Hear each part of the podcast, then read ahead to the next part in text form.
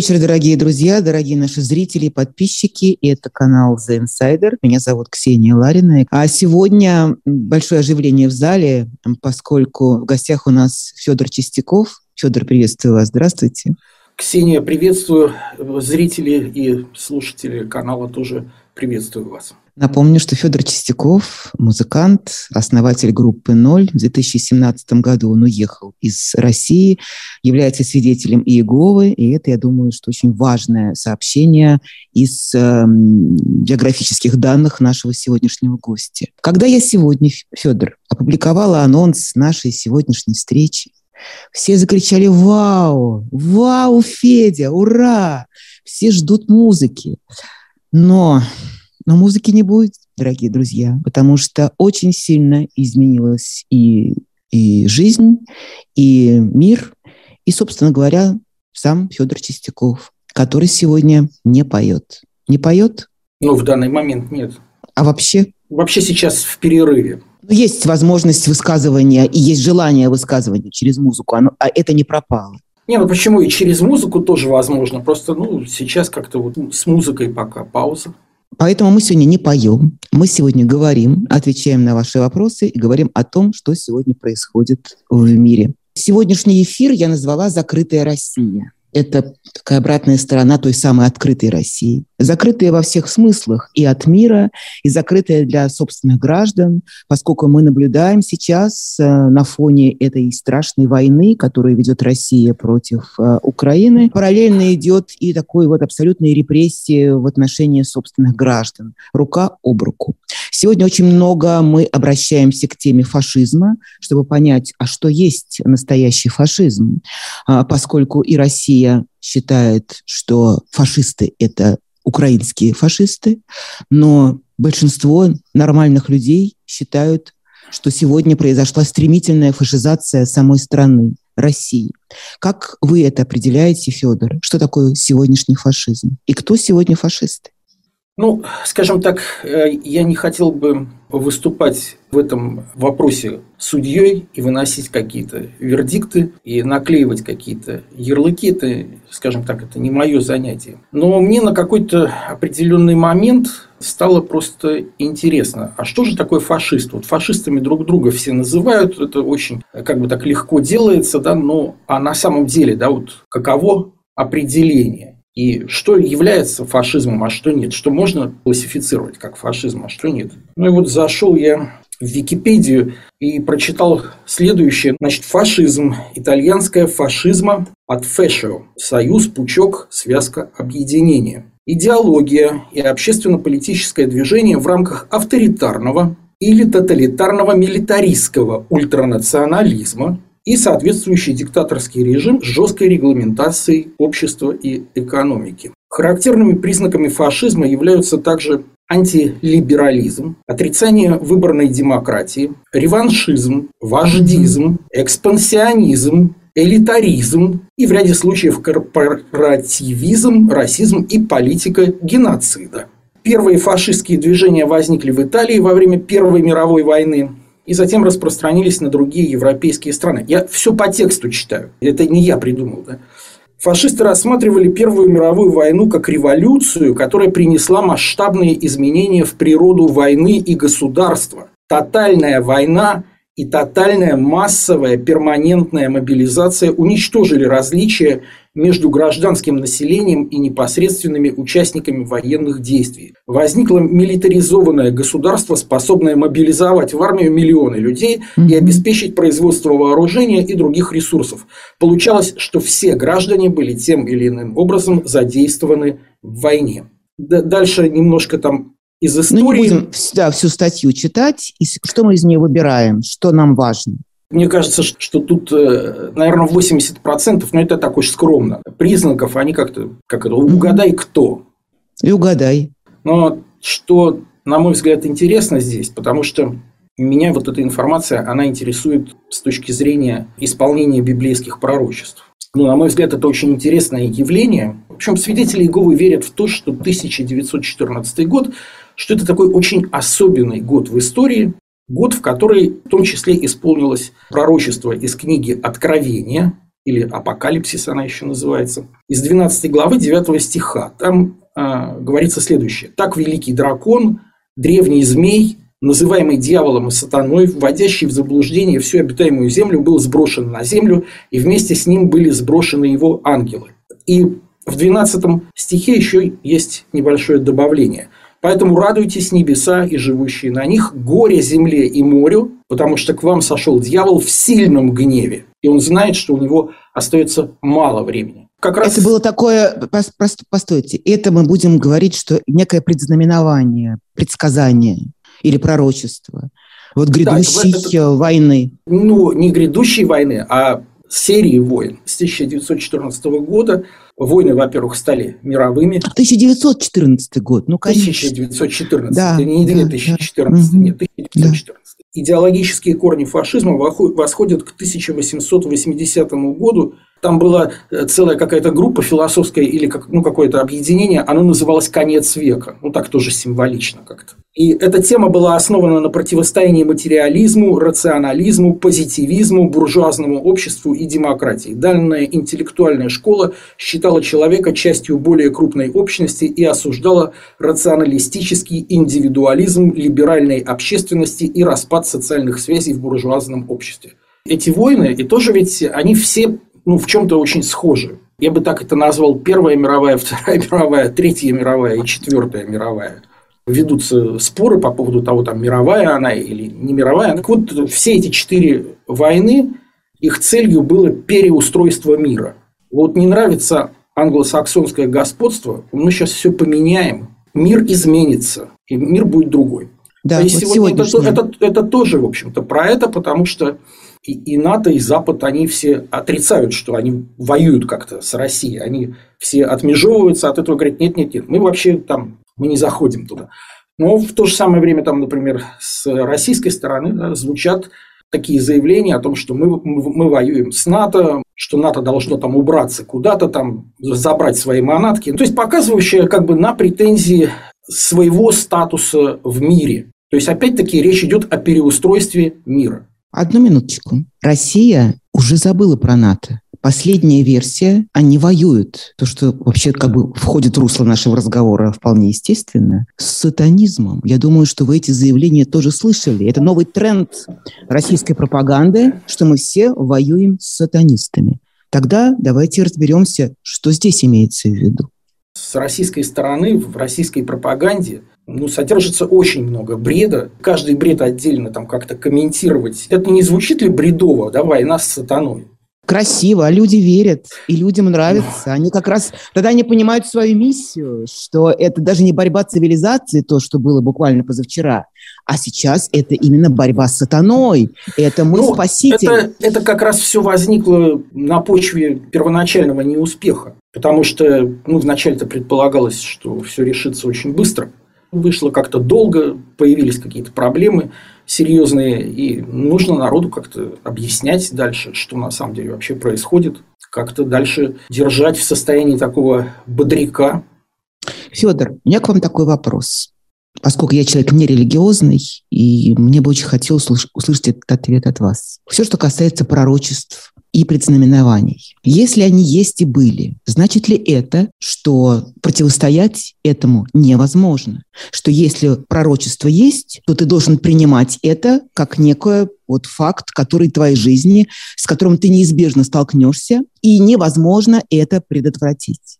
Есть очень важный момент. Есть ведь там всякие там пророки, там Нострадамусы, Ванги и прочее. Вот я помню в мою там юность, когда президентом был Горбачев, у него было какое-то пятно на лбу. И вот какая-то ходила такая байка, что вот там чуть ли где-то в Библии было, где-то, короче, было написано, что Меченый. придет Миш, Мишка Меченый.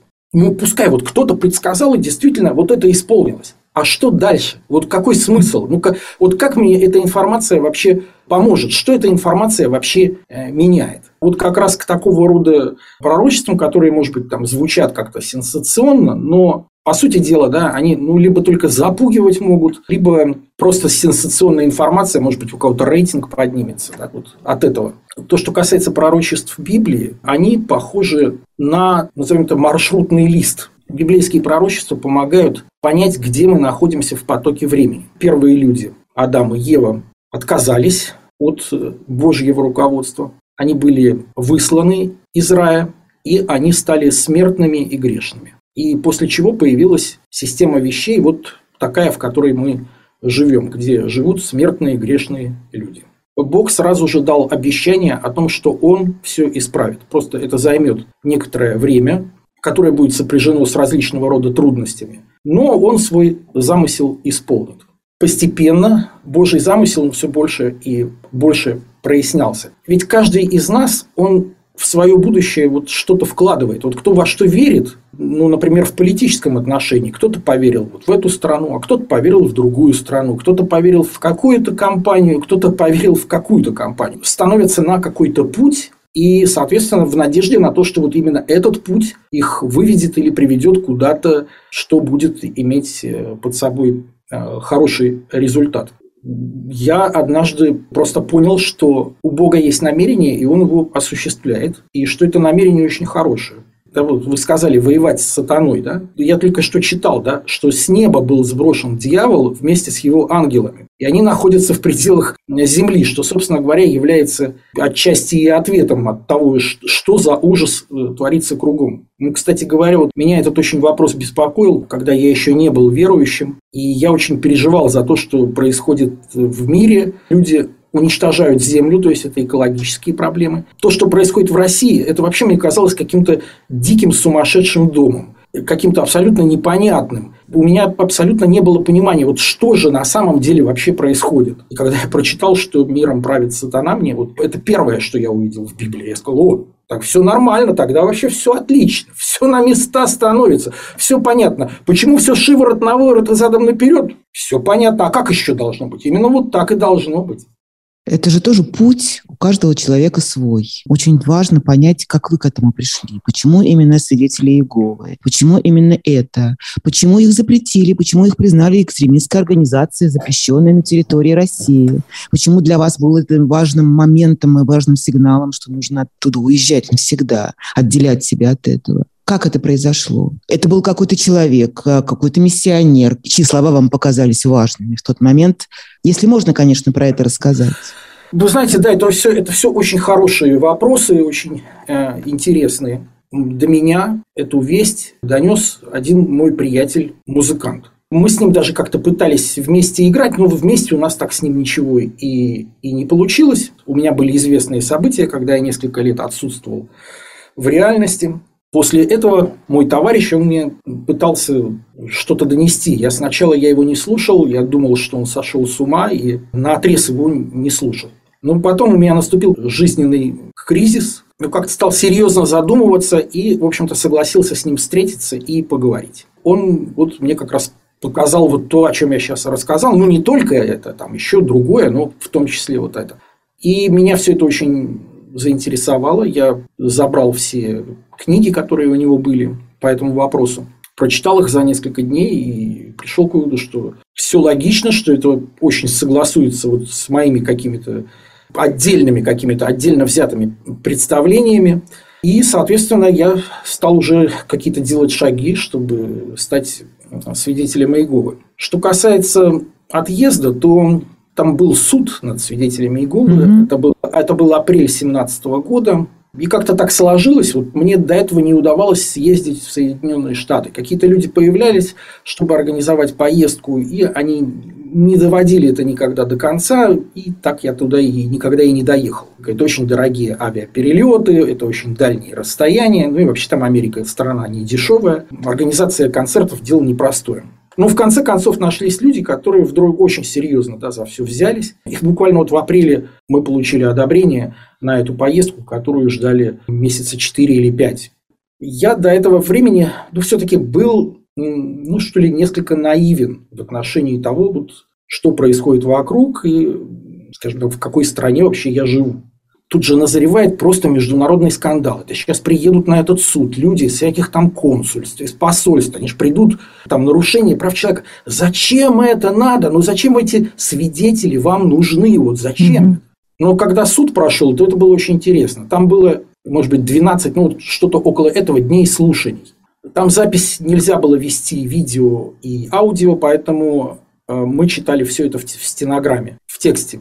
Кого иск был вообще? Кто написал, собственно, иск в суд? Ну, формально иск был подан от Минюста, там была какая-то представитель Минюста, mm, какая-то молодая женщина, которая никто и звать ее никак. Первый день был очень э, такой депрессивный в том плане, что там начали давить. А вот второй, третий день пошло очень позитивно. Были выступления очень мощные, очень мощные доклады, адвокатура там просто блестяще вообще показывала. Да?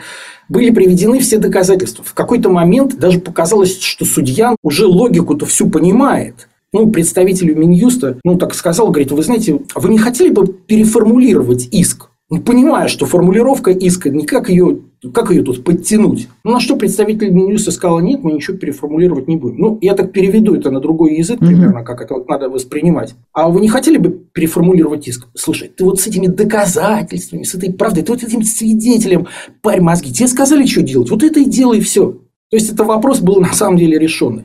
И, конечно, когда в последний день вдруг резко все прекратилось, и, значит, все, суд удаляется на совещание ждали, ждали, пока выйдет. В этот момент видео разрешили включить вот именно на оглашение суда. Вышел вот этот э, судья и там каким-то вот этим мутным голосом, уткнувшись в какую-то бумагу, он, значит, стал говорить. Ну, в общем, главная ключевая фраза была «иск удовлетворить».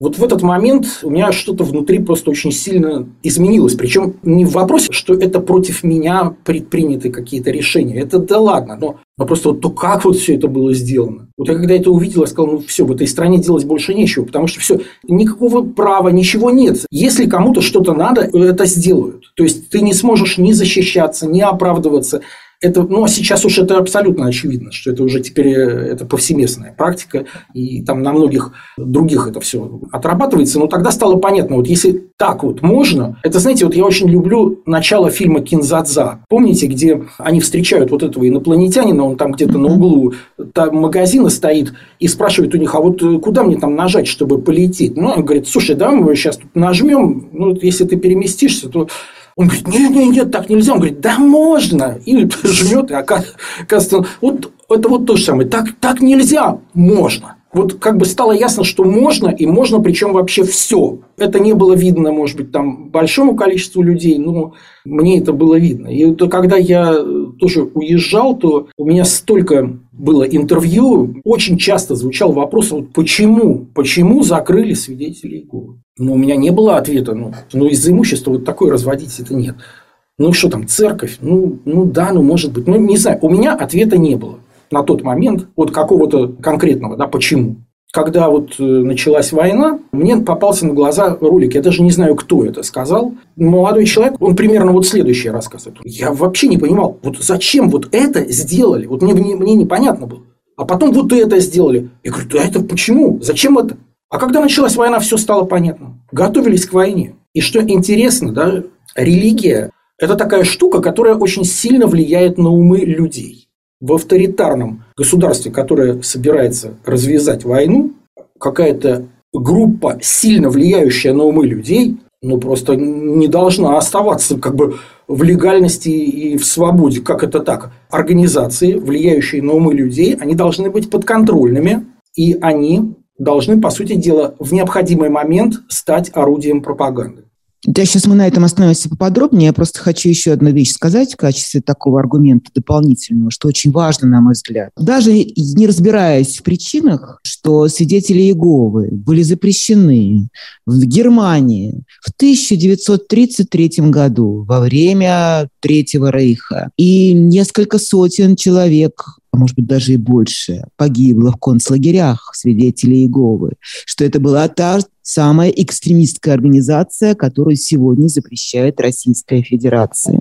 Мне кажется, это очень говорящий факт. И еще важная вещь, вот э, Федор цитировал Википедию, и я тоже ее процитирую. Деятельность свидетелей Иеговы сегодня запрещена в Китае, Северной Корее, Туркменистане, Таджикистане, Саудовской Аравии, Иране, Ираке, России, Эритрее. Вот, собственно говоря, все наши друзья. Мне кажется, что это очень э, важная информация, чтобы понимать, за что. Ну да, и, конечно, э, поскольку э, вот со свидетелями этот вариант ну, не работал, То есть, потому что ведь как это происходит, да? По, по сути дела, да, идет методичка вниз. Вот сегодня за войну надо проповедовать, вот рассказывать вот это вот. И все это должны, в общем-то, как бы делать по их замыслу. Собственно говоря, Гитлер, он же так и сделал. Он там создал какой-то то ли комитет, то ли министерство по делам религии, которое, в общем-то, контролировало все эти церкви. В церквях стояли фашистские знамена, э, священники молились за победу фюрера. Ну, собственно, мы это наблюдаем и по нашей истории. Теперь по поводу пропаганды и э, официальной э, религии, э, доминирующей, титульной, как это говорят, титульная религия на территории России. Послушайте, мы с вами одного поколения, мы пережили перестроечное время и вошли вот это, в эту новую Россию, которая много обещала. Нам казалось, что сейчас начинается настоящая жизнь.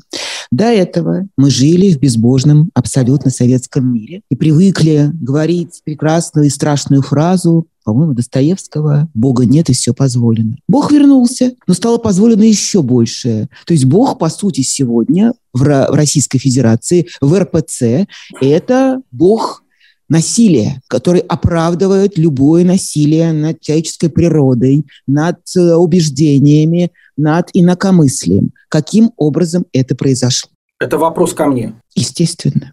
Знаете, вот опять к вопросу о, скажем так, почему я стал свидетелем Иеговы.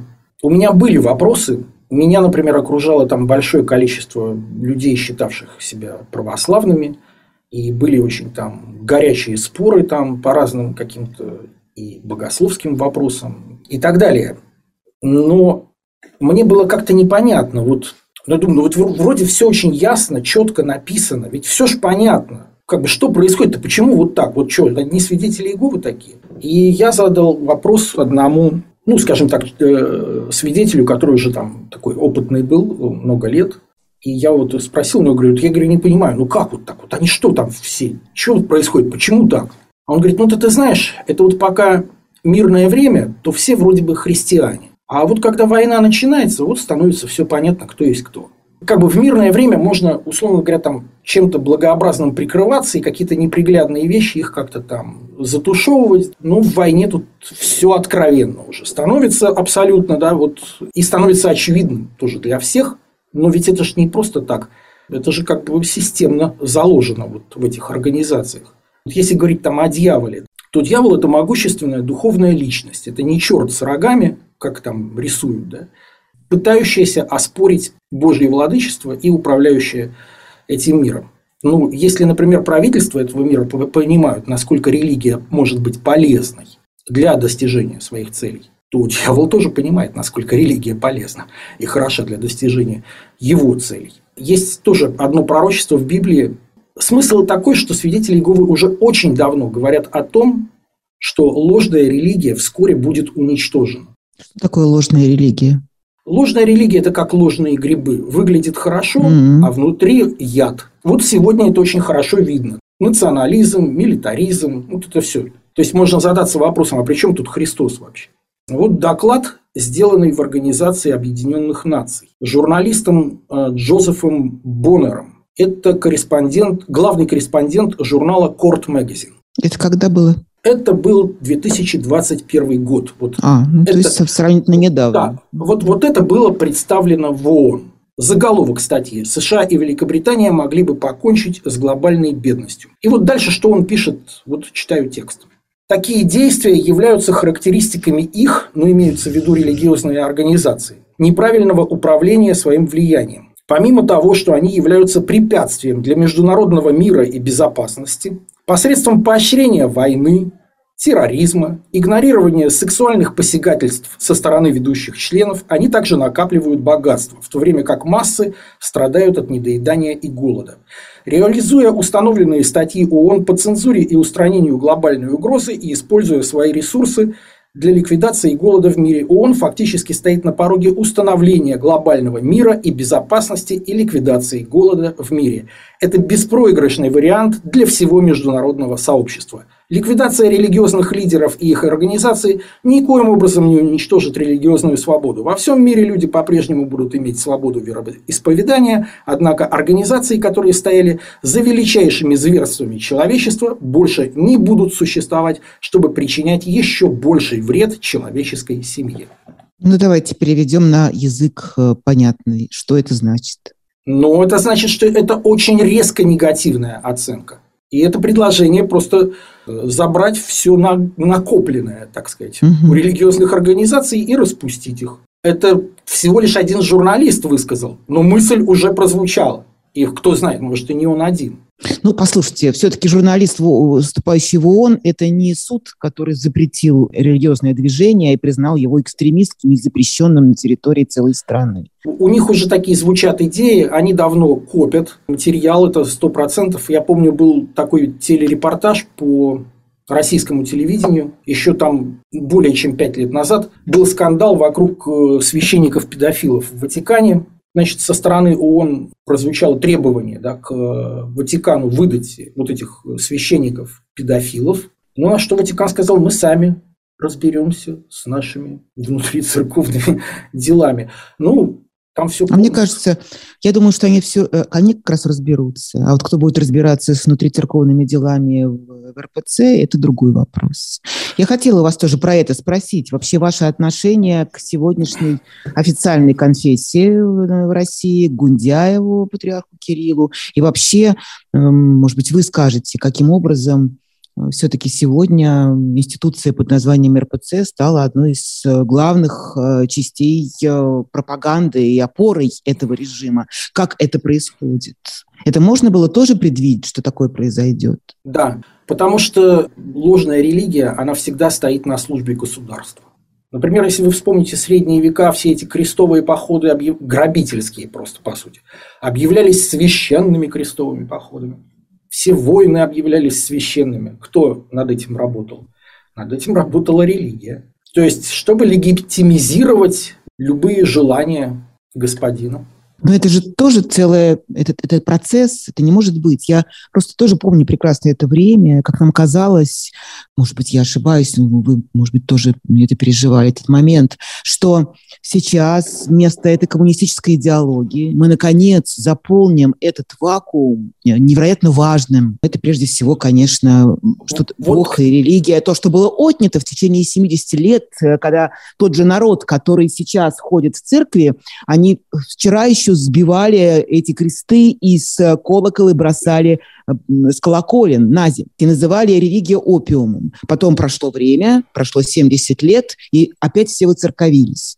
Спрашиваю у вас, опять же, как у человека, который этот путь проходит, как, как это может быть? Как это может быть э, в одной нации? Как это происходит? Ну, вот смотрите, Ксения, вот откатить вот к тем самым временам, да, когда я сильно переживал по поводу того, что за сумасшедший дом происходит вокруг, то одним из моментов это был, когда все вдруг, не знаю, бывшие коммунисты или кто там, как их назвать, угу. они вдруг оказались в храме со свечками, как быстро переобулись. То есть, то, то у них полагался атеизм по их официальной идеологии, теперь они все стали верующими. Но в это возможно вообще поверить, что это ну как-то серьезно? Или это просто ну, такой необходимый дресс-код.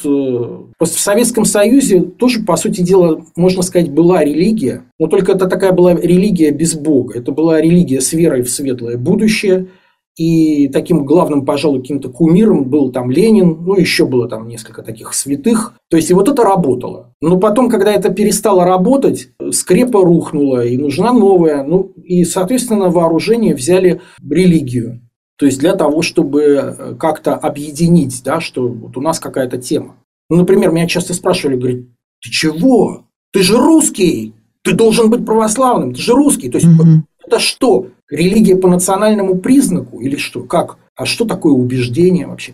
Тут вопросов очень масса. Но для людей очень важно, да, что они занимают какую-то ну, как бы правильную позицию ну, с точки зрения, как позиционировать себя в обществе, что они свои, и что они тоже окружены вот такими же своими, которые вот все это поддерживают. Но в целом говорить там о какой-то вере большинство из них, я даже думаю, и мало что знает вообще там из Библии и так далее. Ну, то есть люди там приходят так вот святой воды набрать, там еще что-то. И, в общем-то, на, на этом их э, интерес э, кончается. Их, в принципе, ну, как бы устраивает такое положение вещей. Ну, и церковь, в общем-то, тоже никак этому не препятствует. Главное, чтобы в нужное время они, опять-таки, оказались в одной большой команде, где им скажут взять оружие и идти на войну. Ну, или еще там, что делать, что правильно. Согласитесь, что сегодня российская пропаганда и, собственно говоря, российское руководство и лидеры этой страны, и главнокомандующий, они сегодня уверяют э, свою паству, э, население, нацию, что это миссия – ну, собственно, как когда-то и Гитлер точно так же поднимал с колен Германию после проигранной Первой мировой войны. И сегодня то, что предшествовало этой войне, вот эта вот постоянная накачка и поднимание с колен, что мы великая нация, что мы не простим этого унижения, что мы все, мы великие, это сегодня работает. И даже когда идут гробы, и даже когда убивают людей, это работает. На чем это основано? Веры нет. Давайте так, согласимся, никакой настоящей веры там нет и быть не может. Это как бы вот факт. Говорю я, человек не выцерковленный. Веры там нет. Но почему так легковерно это народ? Почему он так верит в это, в свою священную миссию? Вы знаете, я, мне трудно это как-то объяснить, потому что вот есть очень грамотные люди, социологи, они очень хорошо разбираются вот э, в мотивации людей, в том, что ими движет, почему они вот так себя ведут, почему вот такие модели поведения. Это все очень интересно послушать. Но я, наверное, сейчас зачитаю один библейский стих. Давайте. «И со всяким неправедным обманом для погибающих в возмездие за то, что они не приняли любви к истине для своего спасения.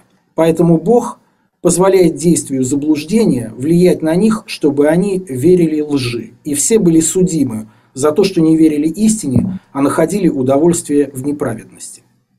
Это второе письмо фессалоникийцам с 10 по 12 стихи. Ну, мне трудно сразу так со, со, со слуха понять смысл. Может быть, вы нам, мне, во всяком случае, мне, может быть, и тоже э, объясните. Пришлю. В чем, нет, в чем главное послание, в чем главная идея и мысль?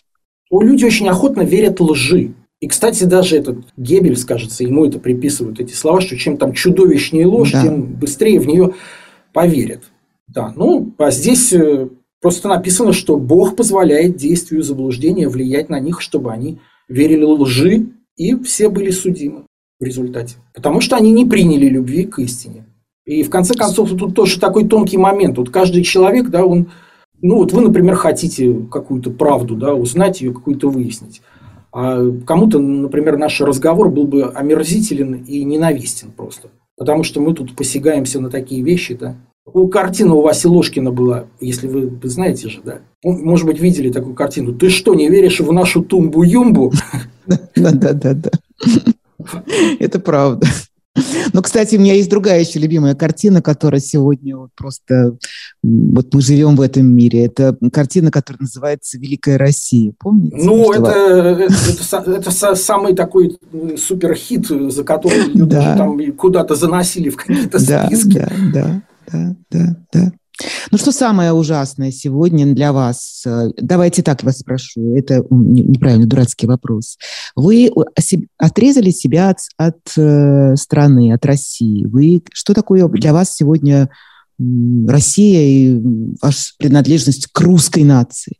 Как, как вы себе это определяете? Мы кто вообще? Я вот э, начну историю с того, что мне недавно написал один мой коллега, с которым мы работали там, с 10 по 13 год. Он выполнял обязанности директора группы и также он звукотехник. То есть он вообще специалист по сцене, по аппаратуре.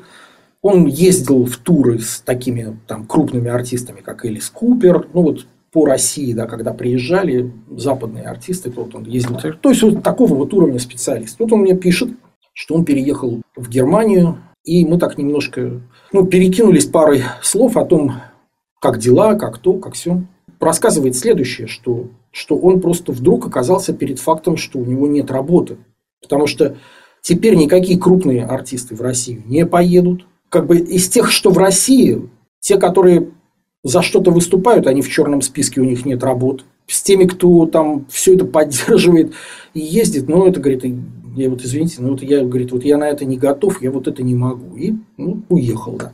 Это вот к вопросу о чем? К вопросу о том, что как бы отрезал, не отрезал, просто вот оно так получается. И я даже думаю, что, что как это, вот чем раньше начнешь, тем легче. Потому что очень трудно, да, это вот отрываться, да. Сейчас, на самом деле, на, на мой взгляд, происходит и будет происходить катастрофа такая вообще вот для русских людей. Потому что все, вот, что связано с Россией, это сейчас, ну так мягко говоря, в нехорошем каком-то тоне и ключе выглядит. Ну вот пример. Был такой проект премьеры российских фильмов в кинотеатрах Северной Америки. Там какое-то количество людей работало над этим проектом. В общем, был проект, да, привозили новые российские фильмы, крутили их в кинотеатрах, люди приходили. С началом войны проект упал. Какое российское кино? Вы что, это неприлично смотреть российское кино теперь. Теперь ничего российское не интересно. Ну, домены в зоне РУ – это самые дешевые домены. Вообще тут просто их за копейки их отдают РУ и РФ. Ну, наверное, не очень берут, потому что песня была там «Русский рок-н-ролл», да, «Грозный, страшный, могучий», приносящий смерть совдепом. Какой русский рок-н-ролл? Я помню, там еще было такое, что такой был пропагандистский военный канал, телеканал «Звезда» такой называется. Да, да, он остается. Они, они, а, да, они сделали видео, где там, значит, люди шарашат из пушек, из гаубиц, пританцовывая, и все это под песню «Русский рок-н-ролл» происходит. Вот. Ну, просто вот какой сейчас русский рок-н-ролл? Вот это то, что происходит, это русский рок-н-ролл. Уже это ну, как бы стыдно, что могут подумать, что ты хоть как-то вообще к этому имеешь хоть какое-то отношение. Я сейчас вспомнила еще вот этот, не знаю, видели вы или нет, этот э, клип совершенно бесстыдный э, на песню Крупного «Я остаюсь», которую записали вот эти вот все певцы этой э, войны. Сукачев, Галанин, Скляр, вот вся вот эта вот э, комарилья.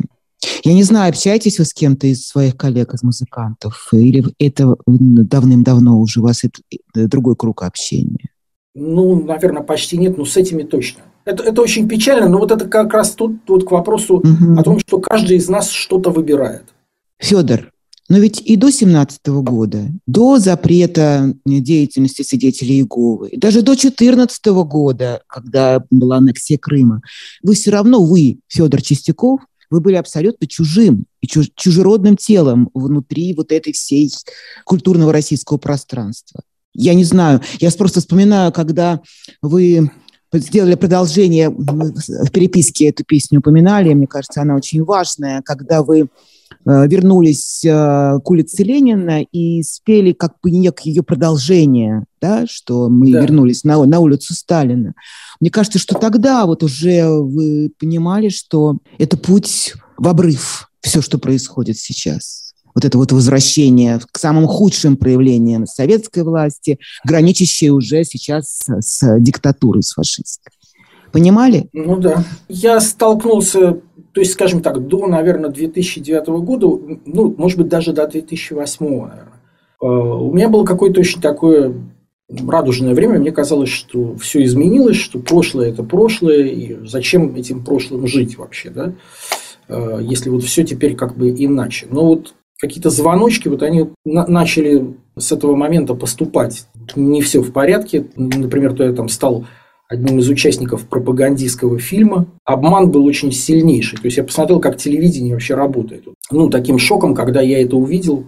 Тут, конечно, я, я понял, что что-то происходит очень плохое, и чем дальше, тем в большей степени вот ощущалось. Э, в 2014 году какой-то был очень сильный толчок, причем толчок такой пространственный. Я не особо за политикой следил тогда, а вот просто там какие-то турникеты устанавливали в метрополитене все везде проверяют.